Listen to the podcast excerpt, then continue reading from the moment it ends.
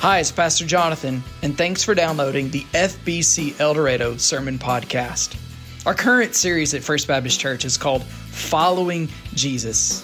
In this series uh, that will be in in the weeks leading up to Easter, we're going to get up close and personal with our Lord and Savior Jesus Christ. And here's my promise to you that if you're willing to get up and follow Jesus and you follow him every single day, He's a leader who won't lead you to pain. Instead, Jesus will give you purpose. Jesus, he's not going to lead you to be to hurt. Instead, he'll lead you towards healing. And Jesus, listen, he's not going to lead you to hurt other people. Instead, he will lead you to be a person who offers the hope of the gospel to others. I hope you will join us on this journey as we follow Jesus towards the empty tomb. So during March Madness, Coca Cola um, debuted a brand new commercial. It's part of a global ad campaign that's attempting to answer the question uh, best Coke ever. And if you watch the Razorbacks make their run to the Elite Eight, you no doubt saw this commercial dozens and dozens and dozens of times. So in the ad, Joel Embiid, he's the all NBA center for the Philadelphia 76ers, approaches a vending machine and this vending machine only has two options. He can either choose uh, Coke Classic or Coke Zero. And in the commercial, you see Joel Embiid press a button, take out the can, crack it open, and take a swig. But it never tells you which option that he chose. Did he choose Coke Zero or did he choose Coke Classic? Instead, um, the commercial ends this way. It ends with these words on the screen. It says debate the goatness. Do y'all remember that commercial? Anybody remember seeing that commercial? Until the hogs got beat by duke right? You watched it you saw it? Debate the goatness. Goat it's an acronym that stands for greatest of all time and so Coca Cola wants you, the consumer, decide of all of the lineup of our Coke products, which one for you is the greatest of all time. Is it Coke Classic? You know that, the standard bearer, the iconic flavor. You grew up drinking Coke. But just so you know, if you're watching your waistline, Coke may not be your favorite, right? Every 12 ounce can, 140 calories, and something like 40 grams of sugar in just a single 12 ounce can of Coke. Or maybe now your uh, favorite in the Coke lineup is Coke Zero. You're watching your waistline, you're, you're trying to stay fit and trim. It's, it's soon going to be lake season and beach season. Um, and so you drink Coke Zero, zero calories, zero sugar. And they tell me that the flavor of Coke Zero is um, almost the exact same as the original form. Brad disagrees. Not the same. You're tricking yourself if you believe it tastes the same. Um, and then, really, the third option, it, because it's the option, it wasn't in that uh, vending machine, but it's the option we keep in our refrigerator at home because it's what Lauren drinks Diet Coke. Again, uh, zero calories, zero sugar, but it has kind of a lighter uh, flavor. And, and those are kind of the big three options of Coke. Coke to debate the goatness, which one of those, the classic, the, the Coke Zero, or the Diet Coke, are the greatest of all time? And I'm curious by a show of hands, who thinks Coke Classic is the greatest of all time? Okay, good. I appreciate that. Uh, to be honest, I haven't had a Coke, and Lauren can attest to this. I have not probably drank a Coke since we have dated. Like before we started dating, I stopped drinking Coke.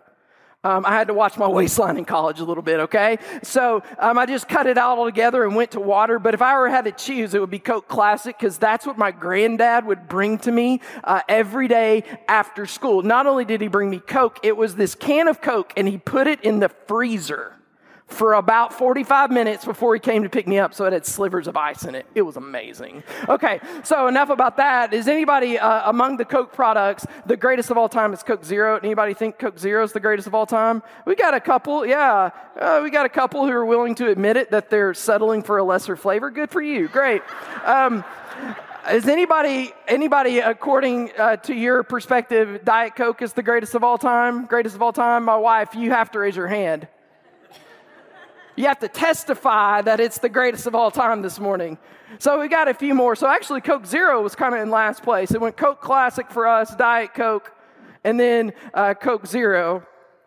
And you know, kind of what uh, Coca Cola masterfully has done by asking that question and giving us that command to debate the goatness, their, their marketing department, I think, has actually tapped into uh, a deeply entrenched cultural conviction that we have.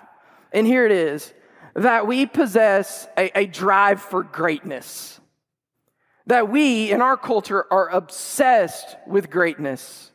Earlier this year, Tom Brady's retirement from the NFL, it dominated the news cycle. His retirement and then his unretirement, his change of heart, because why? He's the GOAT. He's the greatest of all time. He's won seven Super Bowls.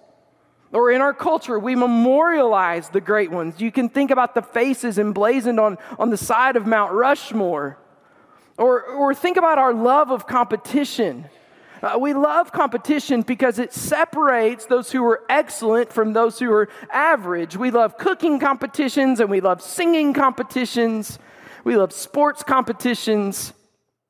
Or in your own life, it's that drive for greatness that uh, led you to take every single AP class that you could take because you want to be the valedictorian in your high school class. Or it's that drive for greatness um, that leads you to work too much so that you can always meet and surpass your goals at the office. You want to be great. You're convinced that if you meet those goals, it opens up new doors, new opportunities, right? Rise through the ranks. All of us, listen, we all enjoy marveling at the greatness we see in other people. That's why we watch the watch sporting events. It's why you watch a singing competition. But all of us as well, we want to be great at something ourselves.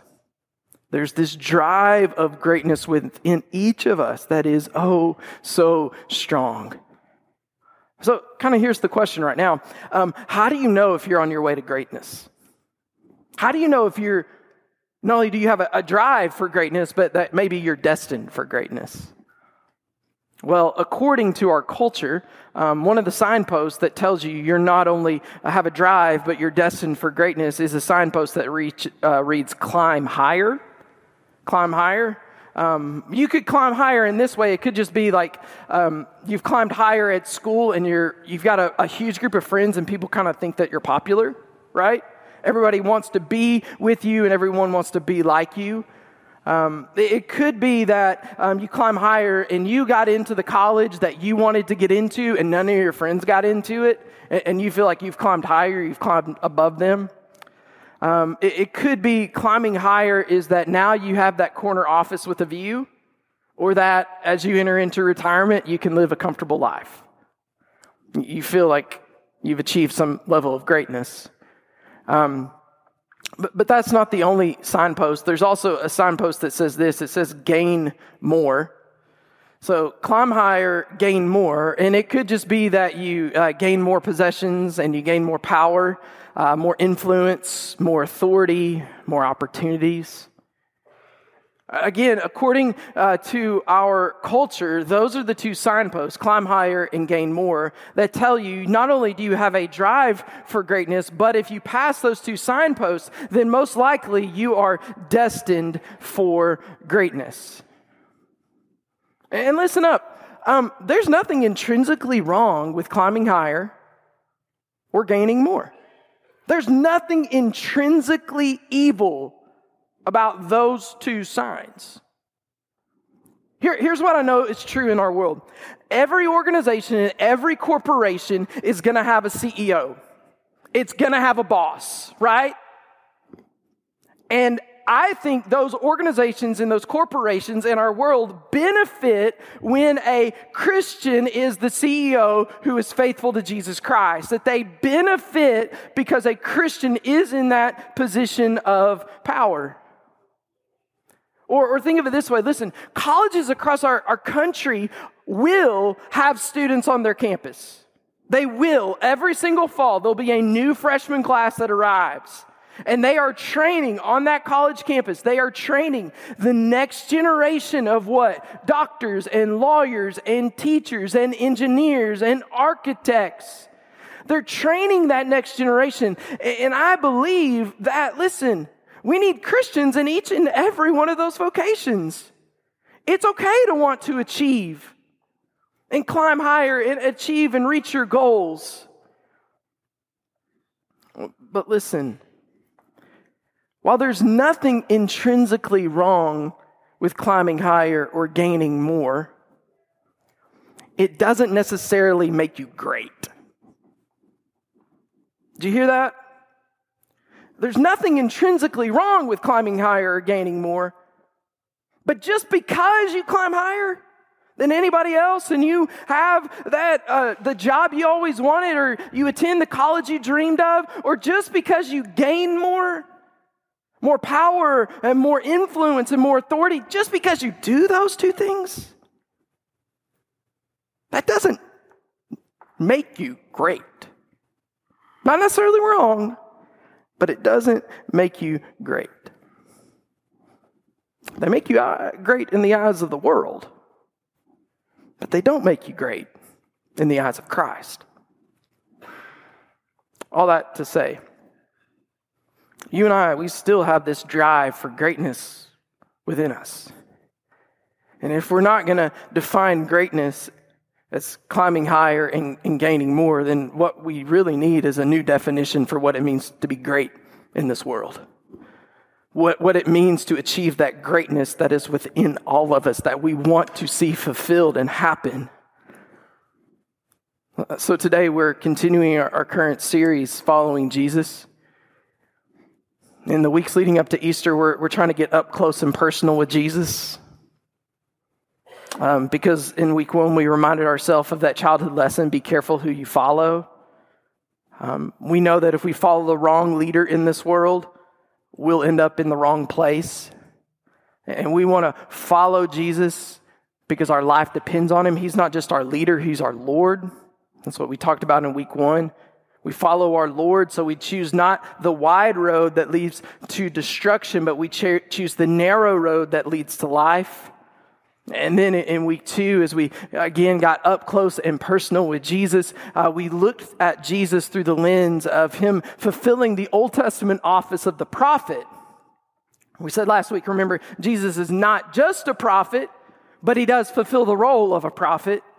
And a prophet is one who speaks for God, and because a prophet speaks for God, the prophet speaks truth.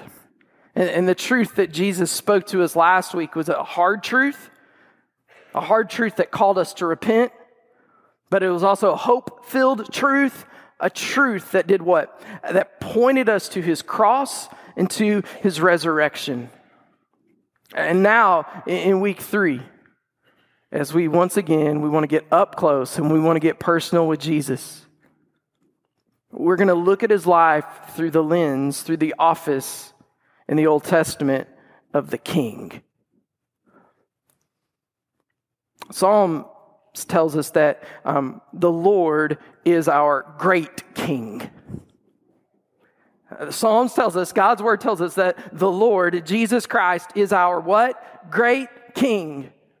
And if we are people who follow the Lord, then we need our great King to define greatness and what it means to be great in this world for us. Here's what we know about the King we're going to meet, King Jesus, this morning in terms of greatness. Here it is The King leads us to true greatness. The King leads us to true greatness. So the nation of Israel uh, first requested that God would give them a king in the book of 1 Samuel. It's in chapter 8. Um, and one day, the elders, um, the leaders of Israel, they approach Samuel. Um, Samuel's getting a little long in the tooth, um, and they don't really respect his two sons. They're a handful, let's put it that way. Um, and so the elders of Israel, they approach Samuel and they just say, Hey, Samuel, appoint a king to rule us just like everybody else. Appoint a king to rule us just like everybody else. So, one of the reasons that the people make this request of Samuel to have a king is because a king would indicate to the world around you that you are a great and a powerful nation. You needed a king who would lead you out into battle. A king uh, would tell everyone that you had it pulled together. You were not to be trifled with. You should not be attacked. We want to be great in the eyes of the world. But hold on, look at that last phrase. Just like everybody else. Just like, and this is a freebie that doesn't really fit with this sermon, it just fits with all of life. Okay? Just like everybody else. Whenever that's what you tell somebody, or you tell yourself, or you tell your spouse, or you tell your parents, I just want to be like everybody else, you're on thin ice. Okay? We just want to be like everybody else. We just want to be like all the other nations, God. Can you just give us that one small favor? Samuel is literally crushed by this request. He's not sure what to do. He goes to God, he prays to God, he, he lays it out um, at the feet of God, and God says, just give them what they want. They don't listen to anybody. I've been trying to tell them. And listen, don't take it too hard, Samuel. Like sometimes when people say things to us, don't, don't we take everything personally, right? And God's like, don't take it personal, Samuel. It's not about you, it's about me. They're not rejecting you, they're rejecting me because they want to be like everybody else. They've defined greatness according to the ways of the world. But then God, he, he gives Samuel, Samuel's a prophet, right? That's one of his offices. He fulfills the role of a prophet. And so God gives Samuel a, a word to speak to Israel. They've requested a king. And, and God says, well, just give them this word of warning about their desire for a great king. Tell them what's going to happen. 1 Samuel chapter 8, starting in verse 10, says this It says, This is the way the kind of king you're talking about operates. He'll take your sons and make soldiers of them. He'll put some to force labor on his farms. He'll put your daughters to work. He'll conscript your best fields, vineyards, and orchards and hand them over to his special friends. He'll tax your harvest and vintage to support his extensive bureaucracy. Your prize workers and best animals he'll take for his own use. He'll lay a tax on your flocks and you'll end up no better than slaves. I know you guys really well. That is not the kind of leader y'all want, is it? Y'all don't, you're not jiving with that, right? And God gives them fair warning. Fair warning. If you want a king who's going to see greatness like everybody else sees greatness, be wary because according to God, when Israel is great according to the standards of the world and have this king, that means this king is going to climb higher than anybody else. He's going to be untouchable and no one can hold him accountable. And not only is he going to climb higher than everyone else, he's going to gain more. He's going to gain more because he's going to take from you and he's going to tax you. He's going to make life easier for himself and for his friends, and he's going to make your life harder. If that's the greatness you want, I'll give it to you. Latent within um, the world's definition of greatness of climbing higher and gaining more, latent within it is this idea that greatness always has this temptation and often will result in the one who is thought to be great, the leader, stepping on people and stepping over them. That the leader who is thought to be great is going to demoralize the people he's in charge of. That the leader who the world says is great, he's going to take advantage of every opportunity and make sure that it benefits him. Unspoken, listen, in, in the world's definition of greatness is this is that this world is dog eat dog it is survival of the fittest and there is always just going to be a place for those who have and those who have not and there's always going to need to be someone who's in charge and at the top who has all of their needs met and is above everyone else and then everybody else is a slave a slave and a servant. That, if greatness is all about climbing higher and gaining more. And I would even venture to say this. That definition of greatness, it is teetering on the edge. When greatness is climbing higher and gaining more, it's teetering on the edge of aligning itself with um, the mission of Satan himself. Satan comes to steal and kill and destroy. And a greatness that just is all about climbing higher and gaining more, what God describes is someone who steals and kills and destroys, right? He's saying, I'm going to give you a king, and you're going to think that he's great, but I want you to know he's aligned with the one who is opposed to me and wants to defeat me, and he wants to take everything from you. That's the definition of greatness you're choosing. And here's my fear that we, like Israel, are okay being like everybody else, especially when it comes to greatness. And we see the consequences of that decision in our marriages, in our homes, in our businesses, and in the witness that we offer to this world. And by witness, I mean that our lives don't line up with Jesus Christ because we've decided we're going to be like everybody else when it comes to how we understand and how we live out this idea of greatness.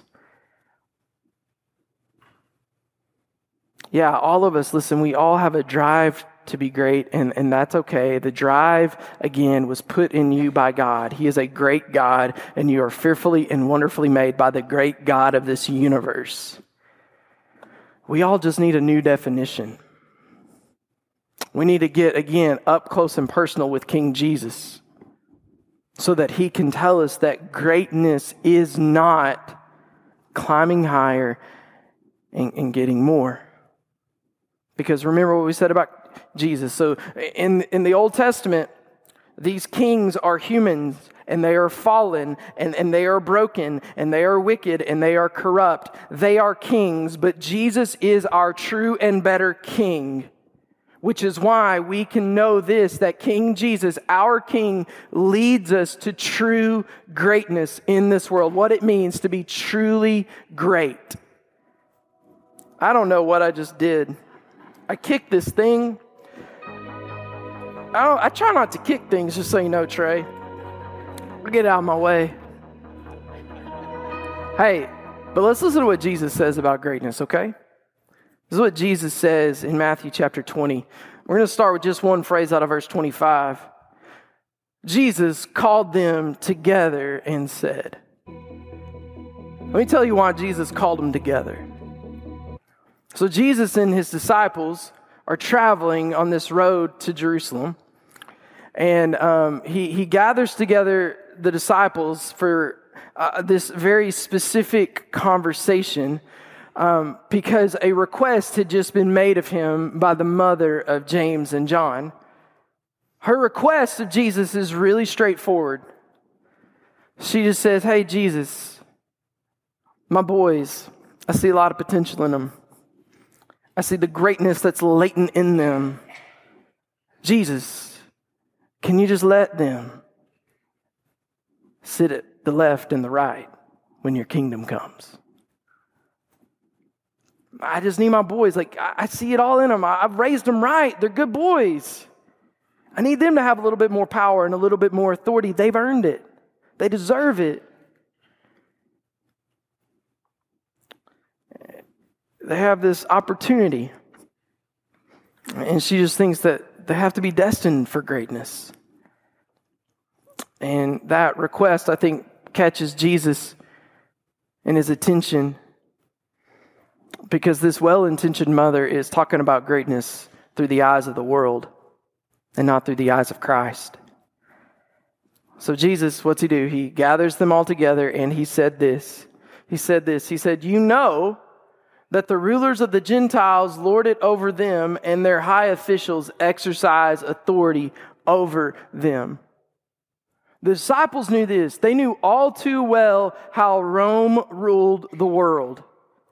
To demonstrate their power and their greatness, Rome took and put their thumb and took the life out of people. The Romans, listen, they stepped on, they demoralized, and they took advantage of every situation. And so when Jesus says, You know, I can just see them all going, We do know. We've seen it, we've heard about it, we've lived it. And then Jesus says these really four powerful words. He says, Not so with you. Not so with you. Kind of countering that desire in 1 Samuel 8. We just want to be like everybody else. What does Jesus say? No, you don't. You're not going to live like everybody else. Not so with you. That might be how the world sees greatness, but that's not how I define greatness. And then Jesus says this He says, Instead, Whoever wants to become great among you. Notice that Jesus, in that moment, he doesn't squelch the drive to be great. He assumes that because you are created in the image of God, a great God, there is a sense in which you are wired for greatness in the world. Nor does Jesus assume this, and I think this is especially important in our culture. Jesus does not assume that greatness is for just a few. Jesus says, whoever. Jesus offers an open invitation for you to be great. And that's so revolutionary, isn't it? Because some of us have heard people in our life over and over and over say, You're never going to amount to anything. You're, you're average, you're mediocre. You're never going to rise through the ranks. You're never going to be good enough. You're never going to be great in the classroom. You're never going to be great in the boardroom. You're never going to be great on the ball field. That's for just a few select people. That's the world's perception of greatness, right? The world's perception of greatness is that greatness is for just a few at the top and everybody else serves them at the bottom, meets their needs at the bottom. But listen carefully this morning. In the eyes of Christ, in the eyes of the one that truly matter, the invitation to be great is for anyone and everyone because the king leads us to true greatness. The next thing Jesus says is this Whoever wants to become great among you must be your servant, and whoever wants to be first must be your slave. With those few words, Jesus tells us, he redefines what true greatness actually is. According to the world, greatness is what? Climbing higher.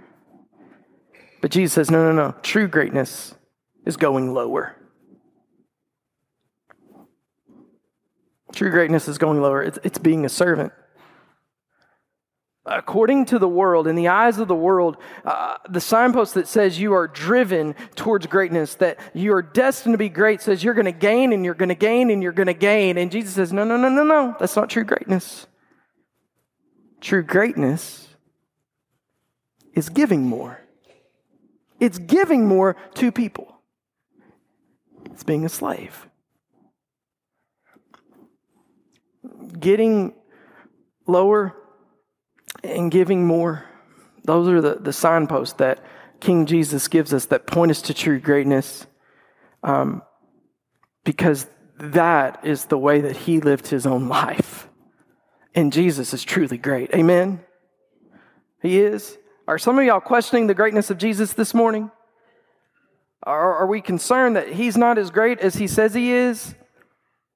That he isn't who he says he is? No, Jesus is truly great. And when, when he says, You can be great, and even says in John's gospel, You're going to do greater works than these. Greater things than I've done, you can do. There's greatness that I want to see you fulfill in this world. But you got to follow me. And really, it just lines up perfectly with Jesus' life that Philippians chapter 2 says, though he was God, he did not think equality of, with God, uh, of equality with God as something to cling to. Instead, he gave up his divine privilege. He took the humble position of a slave and was born as a human being. When he appeared in human form, verse 8, he humbled himself in obedience to God and died a criminal's death on the cross. Notice the flow of Philippians 2. It's called the Christ hymn, the Christ song in Philippians. It begins with the statement, though he was God. Jesus, again, is inherently great. Then, following that statement of Jesus' greatness, Jesus demonstrates his greatness not by climbing higher, but by getting lower getting lower, coming to this earth and playing like a game of limbo here. Like, how low can you go, Jesus? How low can you go? And Jesus says, I can go so low that I'm like a slave. I'll go lower than anyone else is willing to go.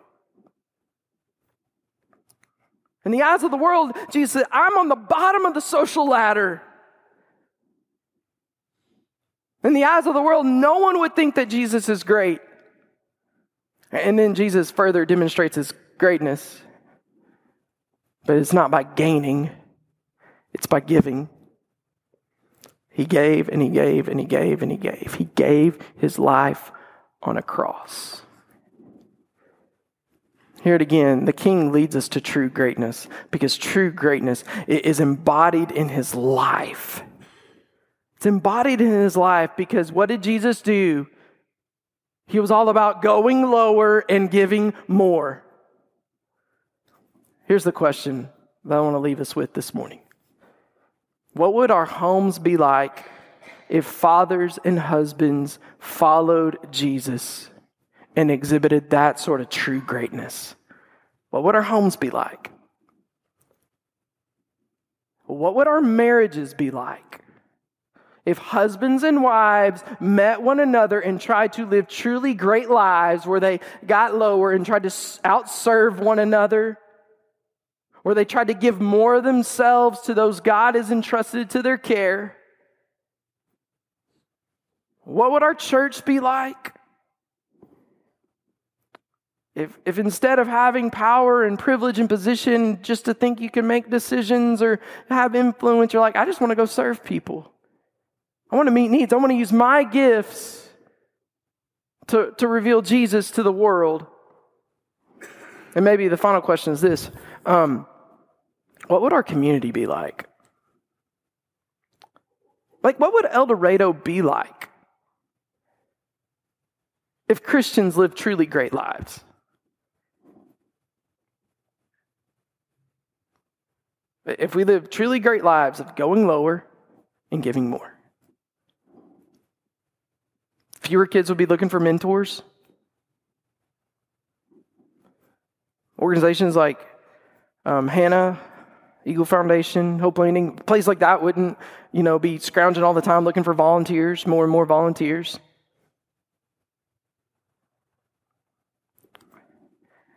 I, I think sometimes we're we're content to just be like everybody else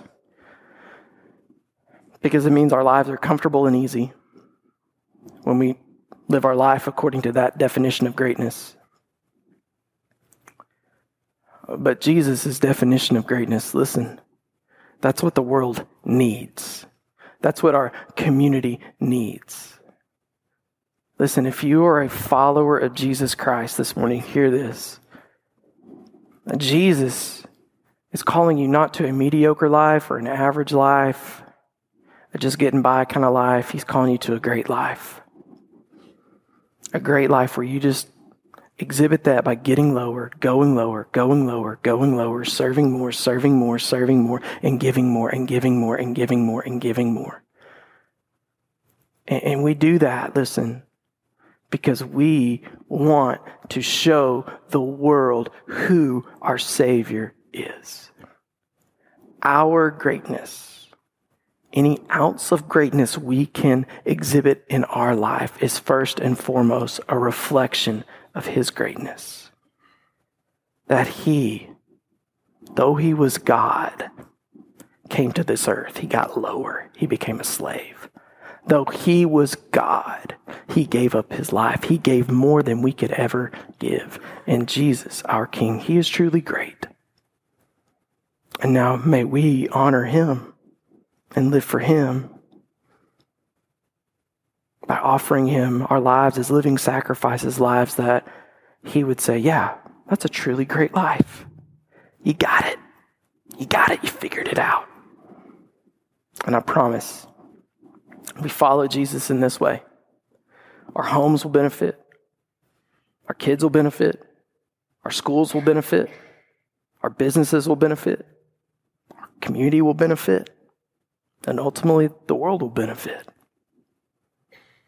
Let's stand together and pray.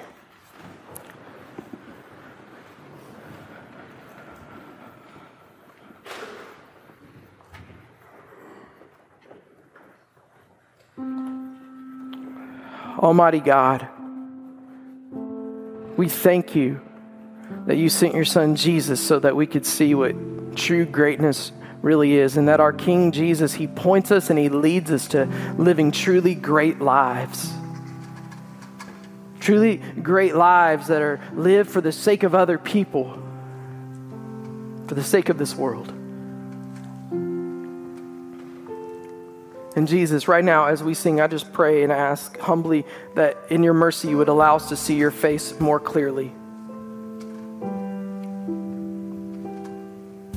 And that we would see you pointing us and leading us to be your servants in this world.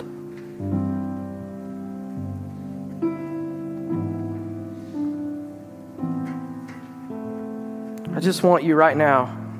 I want you to think through the definition of greatness that right now is driving your life. Is it all about climbing higher and gaining more? If so, repent, confess, and turn to Jesus. Hear Jesus say, Not so with you. Start getting lower today when you go home. Start giving more today.